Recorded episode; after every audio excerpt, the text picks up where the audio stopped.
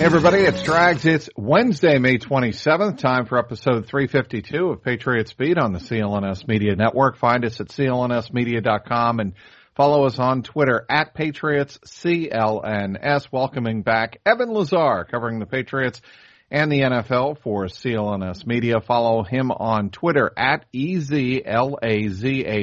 And Evan, you also have your own podcast still, the All 22. How's that going? It's going well. You know, we did a lot of draft stuff, obviously, draft recaps, that kind of stuff. Last week we covered the undrafted free agents. You can go ahead and check that out. And, uh, you know us, we talk for about an hour just talking straight football. Is that hard to do in the off season? I mean, you know, during the regular season, you have not only the NFL game, but you have the college game and you have lots of ways you can go with breaking down tape. Uh, whether you're breaking down the Patriots' upcoming opponent or you're looking at a prospect who's rising up the charts quickly um, and should be somebody to keep an eye out on in April. Is it different now? Absolutely. I think the fun part about it for me is that you can do a little bit more longer or, or, bigger projects and kind of think a little bit more outside the box or, or get a little bit more, get a little bit deeper into the film because, you know, during the season, it's, it's a quick turnaround, right? You know, you have one week and the next week and the next week. So you can't really sit there and grind the film for 10 hours, you know, during the regular season. But during the off season, you have the opportunity to kind of, you know, take a project on and do a couple days worth of film study and really dig into something, a topic, and then write a really good piece off of it. So it's a little bit different. There's definitely less to talk about, but you can sink your teeth in a little bit more. I want to move on to something else uh, now, Evan. Uh, how impressed were you with Tom Brady's golf game?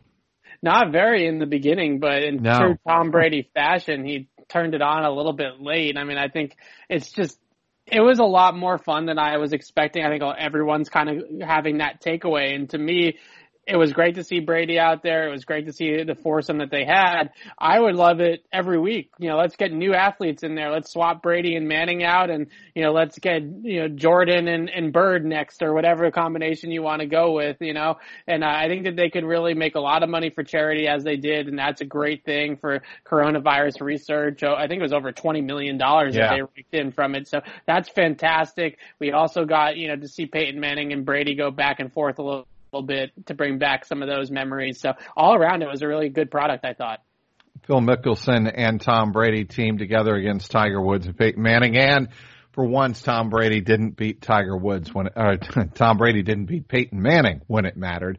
Um, I was a little bit surprised at that, but, uh, the highlight to me had to be Brady holding in the shot, uh, on 11 and shutting up Charles Barkley. That, that was priceless that was, I mean, that's like what the stories that you hear about Brady, right? Or yes. that people come in, they talk a lot of smack, and then he just closes the door on them. I mean, there's a lot of really great stories out there about Brady playing ping pong, Brady beer chugging, you know, all this kind of stuff where he's throwing paddles at people and screaming at people for when he loses, and just to kind of see Brady's sort of, you know, competitive side come out. I think there, no one would really challenge any of those four guys in a competition contest besides maybe Michael Jordan. So, you know, those guys are as competitive as it gets. And it was, it was really cool to see that.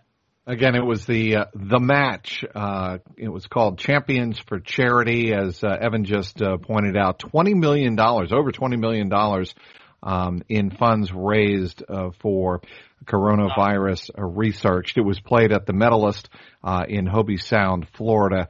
Uh, you know, one thing that stuck out to me about the um, televised event on TBS um, was, and I don't know if we were going to see this uh, as sports come back here in uh, the summer and eventually in the fall. If there are no fans, you're going to hear announcers going absolutely apeshit and trying to create their own drama uh, over the over the play, and, and and that concerns me.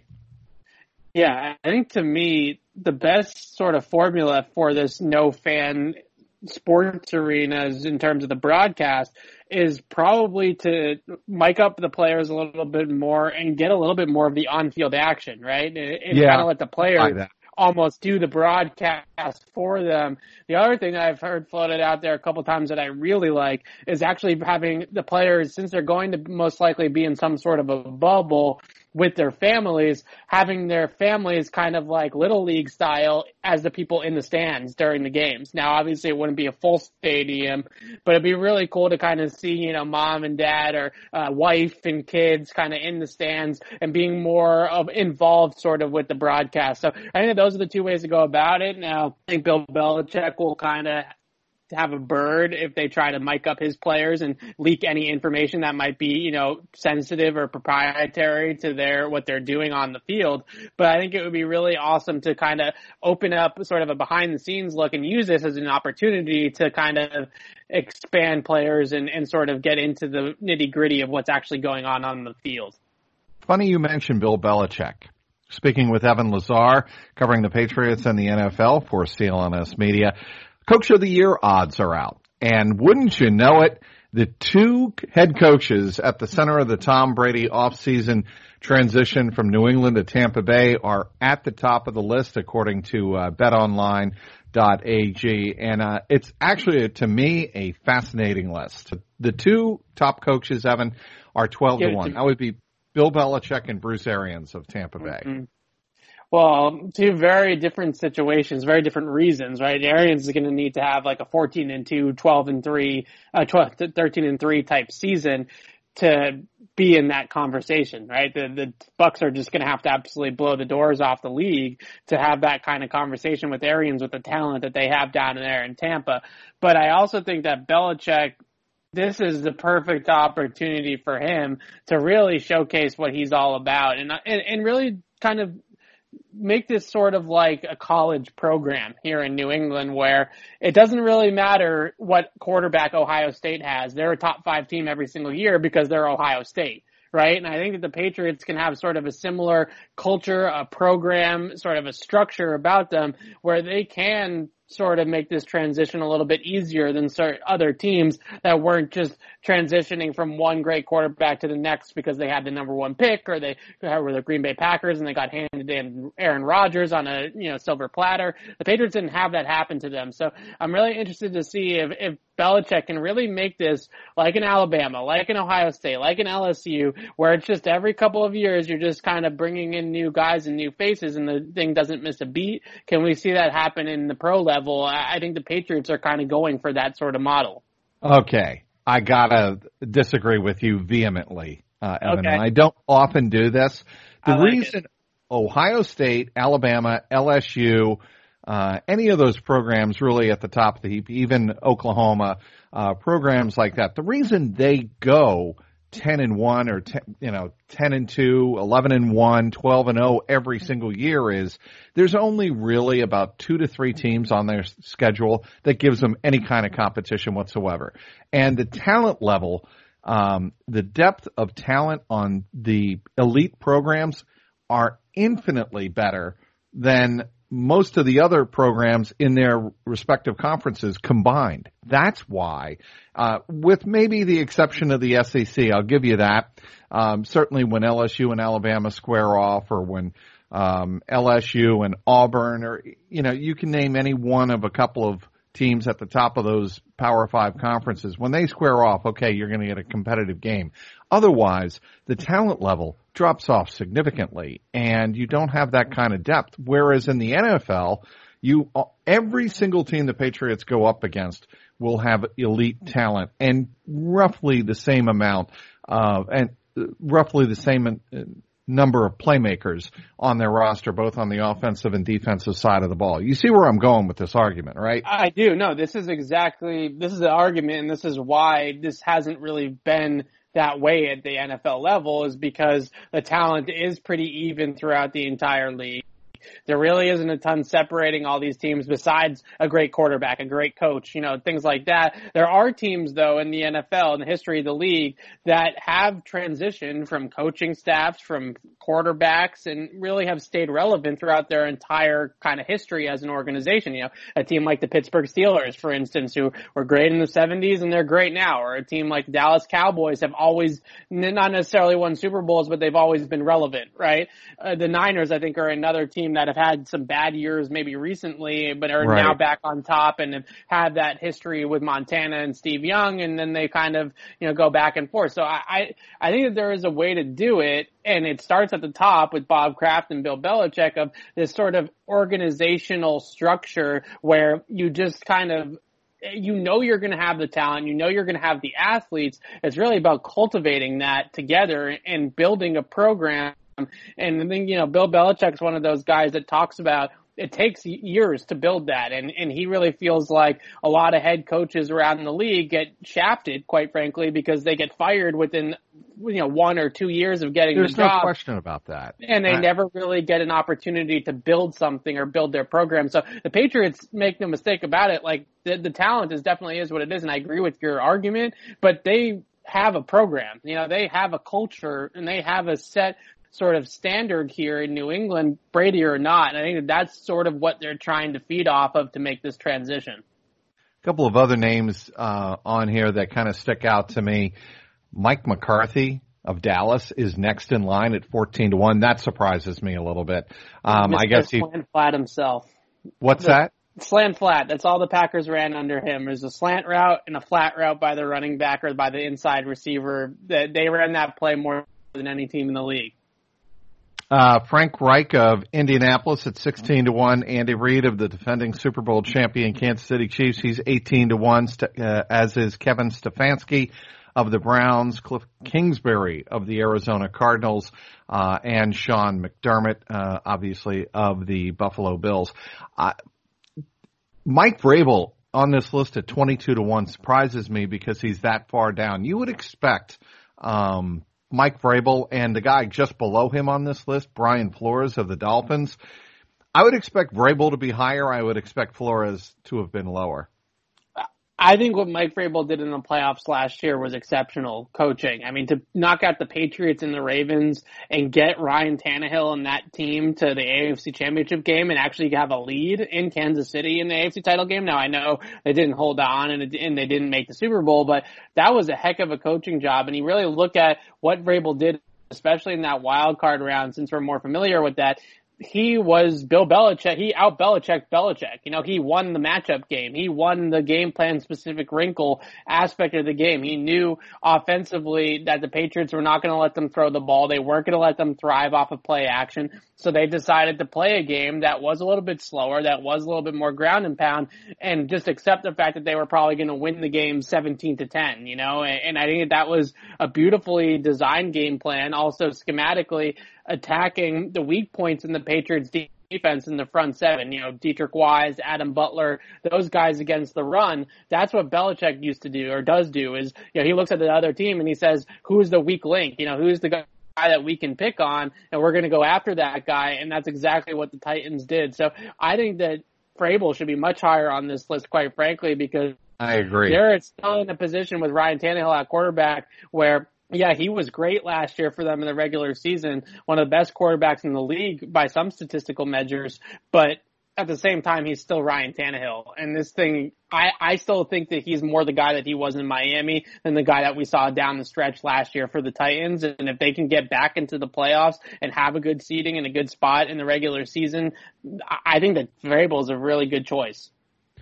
I, I still think Bill Belichick is the favorite to win just because uh, if somehow he gets the Patriots back to the playoffs and wins the AFC East again um, without Tom Brady, and it's with, for all intents and purposes, a rookie quarterback and Jarrett Stidham. Um, it's going to go to him by default. I almost feel that without question, unless the defense is like the '85 Bears, um, which is There's a couple of years that that he didn't win it in the past too. He's only won Coach of the Year three times. Definitely that is stunning. He could definitely could have won it more than that. So if he wins one next year because of Brady leaving and they're still, you know, viable without Brady, I, I think that he's owed one anyways. All right. I know uh, you're working on something for CLNS Media, uh, and I think it's a fascinating angle. Uh, the Patriots and Belichick trying to do again what they've made a great reputation of doing throughout the years, staying ahead of the curve. This time it's building a defense to keep pace with the changing looks of the quarterback in the NFL. And Evan, the, the focus here is not just any quarterbacks, but when you, every quarterback I'm about to give you is on the 2020 Patriots schedule. Lamar Jackson once, Pat Mahomes once, Josh Allen twice, Deshaun Watson once, and Russell Wilson and Kyler Murray of the NFC each once. Um, what do you make of that? Well, over half their schedule is against mobile quarterbacks next year. I would say it's who nine. did I leave out? Right now, well, whoever is the quarterback in Miami, if it's going to be Tua at some point, then he is yeah. the guy that's going to run a little bit of an RPO type of scheme like he did at Alabama. And also at the Chargers, Justin Herbert and Tyrod Taylor, whoever's the starter there by that point in the season, both of those guys can run around a little bit too. So they really are facing a gauntlet. They face five of the top six rushing quarterbacks from a year ago on the schedule. You named them all. And that's really what they're going up against. And they're also going up against an evolution here of sorts with the league everything in football trickles up, right? It starts really at the high school level because high school coaches, we talked about talent not being even across the board. In high school, they might not have any talent right? There might not be any talent. So what these high school coaches need to do is they need right. to get more creative than the pro coaches and they need to think outside the box. And we've seen coaches that don't punt. We've seen coaches that, you know, do some sort of all sorts of crazy things, you know, design kind of pitches into their offense to kind of like rugby it down the field almost. And, you know, there's all sorts of crazy stuff going on at that level of football and all the good stuff really trickles up. So you get it first at the high school level with the RPOs, with the mobile quarterbacks, with the option plays based built into the offenses. Then it gets up to the college level, and then eventually it gets up to the pros. So the pros is always five or so years behind the college level in terms of innovation. And the college coaches are always way more creative than the pro coaches. So a lot of the college coaches at that level, you know, what we can talk about are already ahead of the curve in terms of how to stop these types of offenses and are doing it su- successfully.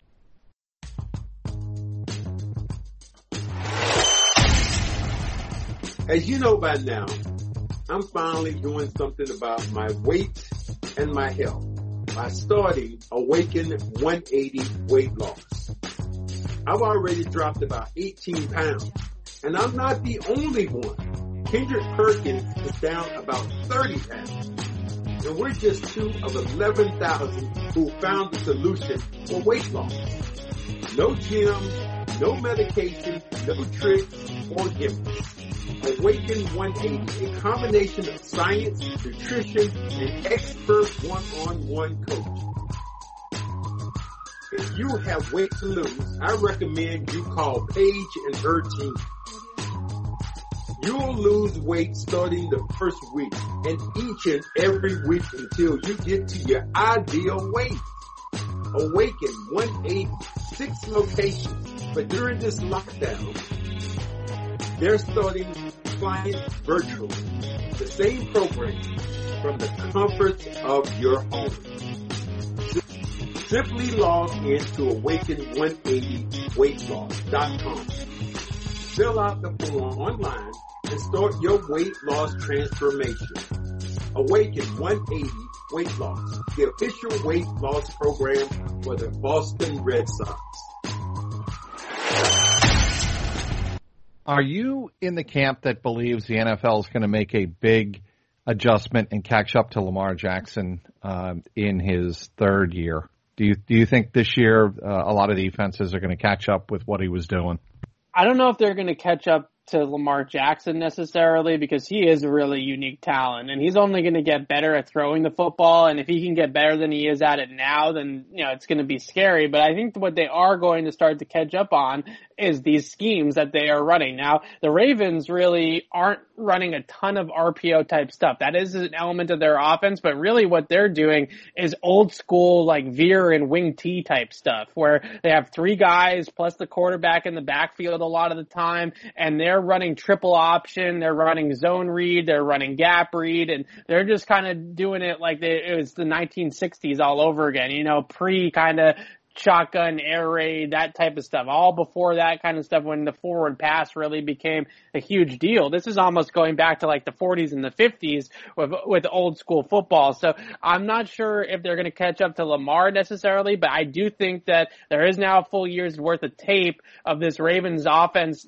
all over the place. The Titans had some success with it against defending them in, the divisional round. I think there is some hope that at least the league can schematically catch up to what Baltimore is doing. What when you take a look at the Patriots defense, uh, projected for 2020. What are the biggest names that jump out in terms of uh, names and players that are going to be uh, helping Bill Belichick and um, Jerod Mayo and Stephen Belichick adjust to the mobile quarterback? Who, who do you think they have added to the roster or who is going to take a step up in, let's say, their second or third year and really help the Patriots make the adjustment to the mobile quarterback? to me, it's the nine safeties that are currently on the roster, and that's tied for the most in the NFL. And if you look at the last two off seasons, last off season, they drafted Joejuan Williams in the second round, and then they signed Terrence Brooks in free agency. This off season, same mirroring thing. They signed Adrian Phillips, another veteran safety, and they added Kyle Dugger in the draft. And I, I look at all these guys, and I see a lot of hybrid players, a lot of Patrick Chung like players that can play in the box, that can play closer to the line of scrimmage, and that can honestly more or less play linebacker right, at 225 pounds. And what it does is, first of all, it gives them all sorts of advantages in coverage where they can have line, you know, instead of linebackers like a Dont'a Hightower or Ja'Whaun Bentley taking the running back or the tight end in, on a pass route, it's now a safety doing that, a guy that's much better equipped to handle those coverage responsibilities. But what it's also doing is it's adding more speed to the front seven so that they can be a little bit faster to their spots and be a little bit quicker on the inside to clean up some of these running plays. And they can also mirror the quarterback, right? And, you know, you get Bentley in a foot race with Lamar Jackson and it's not going to, you know, end well. We saw even, even Jamie Collins get into a foot race with Lamar Jackson on that touchdown, the first touchdown of the game for Baltimore last year, yep. and he got smoked. So get getting some speed on that field, I think is going to be key. And inserting these safeties that they've gotten that are basically just jumbo or, you know, smaller size jumbo safeties, smaller linebackers like a Chung, like an Adrian Phillips, like a Kyle Dugger potentially. That's really where I see them going with this and packing the middle of the field with their big defensive linemen and the run stuffers and trying to force things out to the perimeter and then turning it into a foot race to the edge where they have these four, four, five safeties chasing these guys instead of these slower linebackers. The issue that you have uh, now in the NFL, and correct me if I'm wrong, Evan, and I'm sure you will. Um, a lot of these quarterbacks that can run the RPO can now actually throw the ball accurately deep. That's the problem. If you pull up safeties or you pull up um, even linebackers who would otherwise uh, drop in coverage to cover a tight end, and you flood the zones uh, intermediate and deep, you've got big time holes, and that's where I think a guy like Patrick uh, Patrick Mahomes really excels. Right. Well, so the beauty of these sort of multiple safety packages, you know, three or more safeties on the field. The Patriots actually played over the half their snaps last year with three or more safeties out there on the field together. And the beauty of it is is that you can still have a standard structure on the back end where you're either playing two deep or you're playing single high, whatever the coverage call is, it doesn't really matter. But you can still have that deep safety in the back part of the field, and you can also still have those safeties playing linebacker in the box to either handle the mobile quarterback element, to guard a tight end like a Travis Kelce, to guard a running back out of the backfield like a Le'Veon Bell. So you're not getting those linebackers in those coverage spots. You can also do what the Patriots do a lot is they play man coverage on the back end, cover one like they always do, and then they use one of their safeties or one of their defensive backs as a spy on the quarterback in a man coverage situation. So they don't have to play zone the entire time because, you know, last year against Baltimore, or they had John Jones playing a spy role on Lamar Jackson. So they have this guy that runs a 4-3. So now you don't need to worry about having all eyes on the quarterback because they do have somebody that can chase and can tackle in the open field. And we know Jones can do that extremely well. So the benefit of having three or more safeties on the field is that again, you can still have the back end rotations where you can play cover two, you can play single high, you can do what you want uh, uh, at the back end of the structure and in the front end, you still have that speed and that athleticism to take these pass catching tight ends in coverage, to cover the mobile quarterbacks up, and to contain those guys. So I think that that's where the Patriots really were starting to head last year. That's sort of where they went with the Brooks signing, and now they've just brought in Phillips and potentially Dugger, and now potentially Williams, if he can kind of carve out a role at safety corner hybrid type of role as well, where they have a lot of bodies that they can put on the field and be more athletic and really be better equipped to handle RPOs. Because the thing about an RPO is a lot of people are expecting, okay, if you put safeties on the field at linebacker, you're really going to start to carve up. The defense is going to get carved up on the ground because they're losing mass, right? You know, you're losing yep. run stuffing ability. But the reason why it's working is because mainly with an RPO, the quarterback is looking in one direction, right? And he that's where he's going to look to throw the football. He's either reading a player and one side of the field and he's saying, okay, you know, if that guy goes out, I'm going to throw the slant, or I'm going to throw the quick glance post or whatever it may be, or I'm going to hand the ball or I'm going to pull it myself based off of that read of that individual player. But then on the backside of the play, if you're not getting looked at, you can do what's called sling the fit, which means you can just basically rush right in and attack the mesh point, which is what the quarterback and the running back doing the, you know, kind of fake handoff or, or give in the backfield, that decision making process. And you have, you gain a defender that way in the box. So there are ways that teams are learning now, especially really looking at the college level of slinging the fit or charging the mesh, which is just basically when you blitz a guy right at that mesh point those are the ways that these college teams are handling it, and we're starting to see it trickle up a little bit to the NFL. But the biggest thing is you got to remember is that if you're see a quarterback reading an option play, RPO, and he's looking to his right, he can he is not going to throw it left. So the guys on the left side of the field, especially the guys that are playing in the slot or outside linebacker on that side of the field that might have coverage responsibilities, can now get rid of those coverage responsibilities and start attacking the football a little bit more. All right, let me see. I, two new terms I've learned: sling the fit and charge yeah. the mesh. Is that correct? Correct. So yes, yeah, sling the fit is what I'm talking about looking, right? If the is looking to his left or his right, and the guy on the opposite side can sling the fit. He can charge in because he knows that he's not going to be thrown at, right? And then charging the mesh is a, basically a run blitz, right? You're sending, you usually a linebacker right up the middle, right up the gut to just charge that mesh point and make that decision happen quicker and potentially make a, a turnover happen with a fumble or an issue with the handoff or an issue with the exchange and just make that decision dictate where that decision is going to be made. Either as a defense, you can say by charging the mesh, you can say, you know, you're going to hand this ball off because of the way that we're going about this, or you're going to throw it and then the defense can you know be prepared for it accordingly. I, that's this is why I love having you on. You know that, buddy, right? Yes, yes. I, I've done a lot of homework on the last couple of days on RPOs. If you couldn't tell. uh, n- no, I could not have tell, uh, told that. Um, obviously being sarcastic and not executing it very well. That's on me. Um, so you're going to be working on that for CLNS Media, right? That's correct. Uh, okay, we're going to wrap up here. What's the biggest mile marker uh, that you you are looking for on the road to a return to football? I would say mini camp and training camp and just having those things happen not they're not going to happen on time because the mini camps should have should have already happened you know it might have been this week that patriots were holding mandatory mini camp if it were on time so not necessarily on time but once they start to get the players and the coaches back in there to start training for football with a mini camp, with OTAs, with training camp, then I think we can start talking about the season in a more of a reality. Uh, until that happens, until they can get the players back in the training facilities, you can't just start a football season in a no. week right? You know, you have to have a preseason, you have to have a lead up. So I would say it really starts with those camps.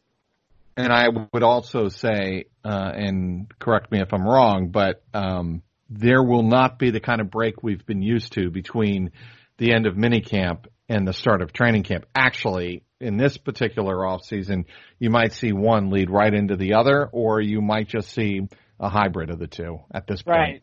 Right. So the the rumor now is, or the report now is, is that there's they're hoping to get mini camps in by the end of June. That's the hope, at least from the league. So we're that looking seems at, optimistic to me. I right. would look. That'd be awesome if that that were the case, but right. it seems optimistic to me. It does. Here's, and once get here's the deal.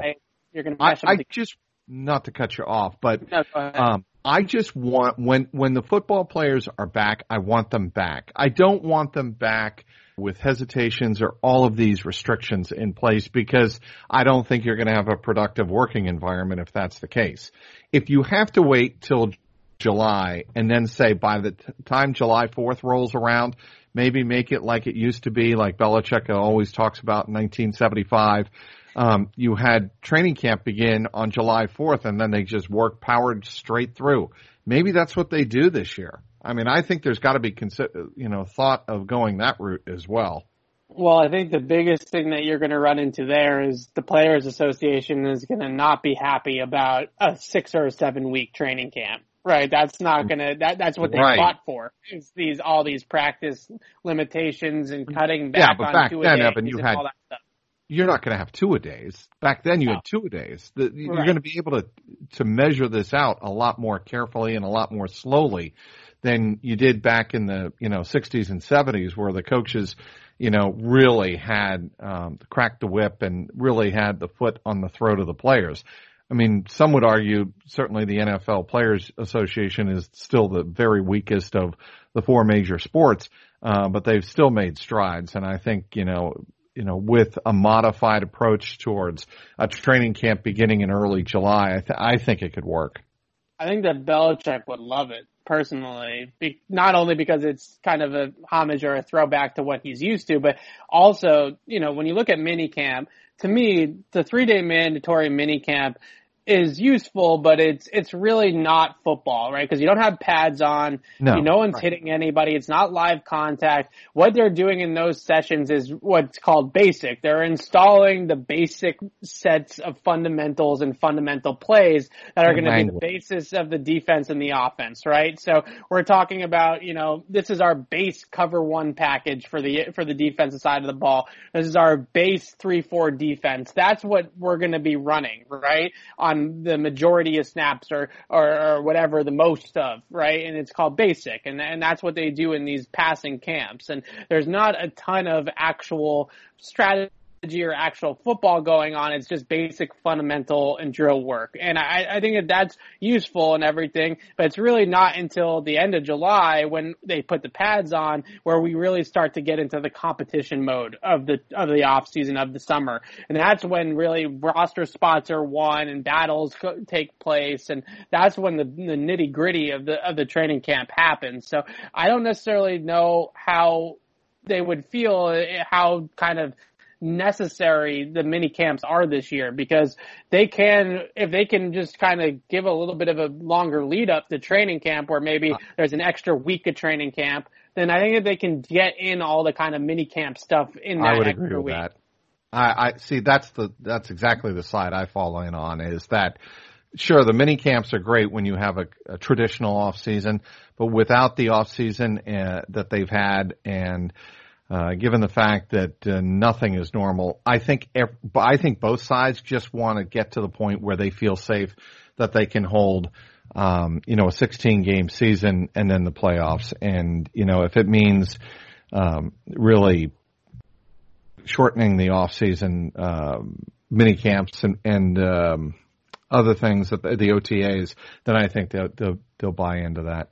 It's a bummer because it's no matter what they do and no matter what we do as a society, there's going to be a risk, right? There's going to be risk involved in all these athletes. Absolutely. Sports. So that it's really just going to be a matter of weighing the pros and cons of those risks for these leagues. What I'm most concerned about or, or most interested in learning is how these leagues, like the NFL, are preparing themselves for if somebody gets the coronavirus and is has a positive te- let's say somebody on the Patriots tests positive for coronavirus, what does that mean for the other 52 guys on the team? Right? And what does that mean for the whole season and for the whole you know, makeup of the whole thing is, you know, cause you could get into a situation pretty easily where the coronavirus, unfortunately, could go through an entire team and that's the worst case scenario. So I'm just very interested to see how they're going to handle positive tests. Is that going, are they going to have things in, in place where they can have a positive test and we can still have a season afterwards? Or is one positive test or two positive tests, like with the bat, you know, with the NBA with Rudy Gobert, once the Jazz, once the Jazz tested positive, the league stopped, right? And, and that's yeah. my question is once you get it all ramped up and you get all these guys into camp and you get everything going, you know, are there contingencies in place where they can have a positive test, not derail the entire season?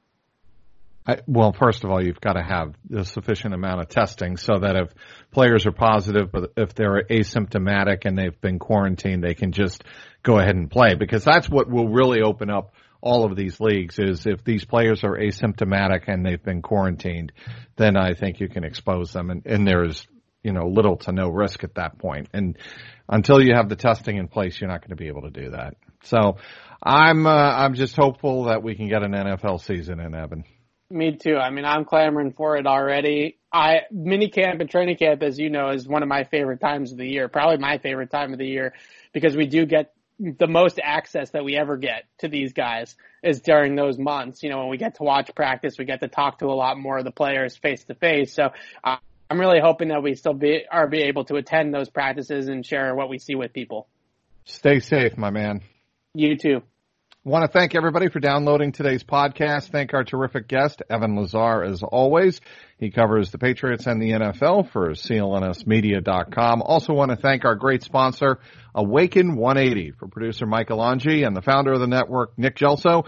This is Mike Petraglia, and this has been the Patriots Beat podcast powered by CLNS Media.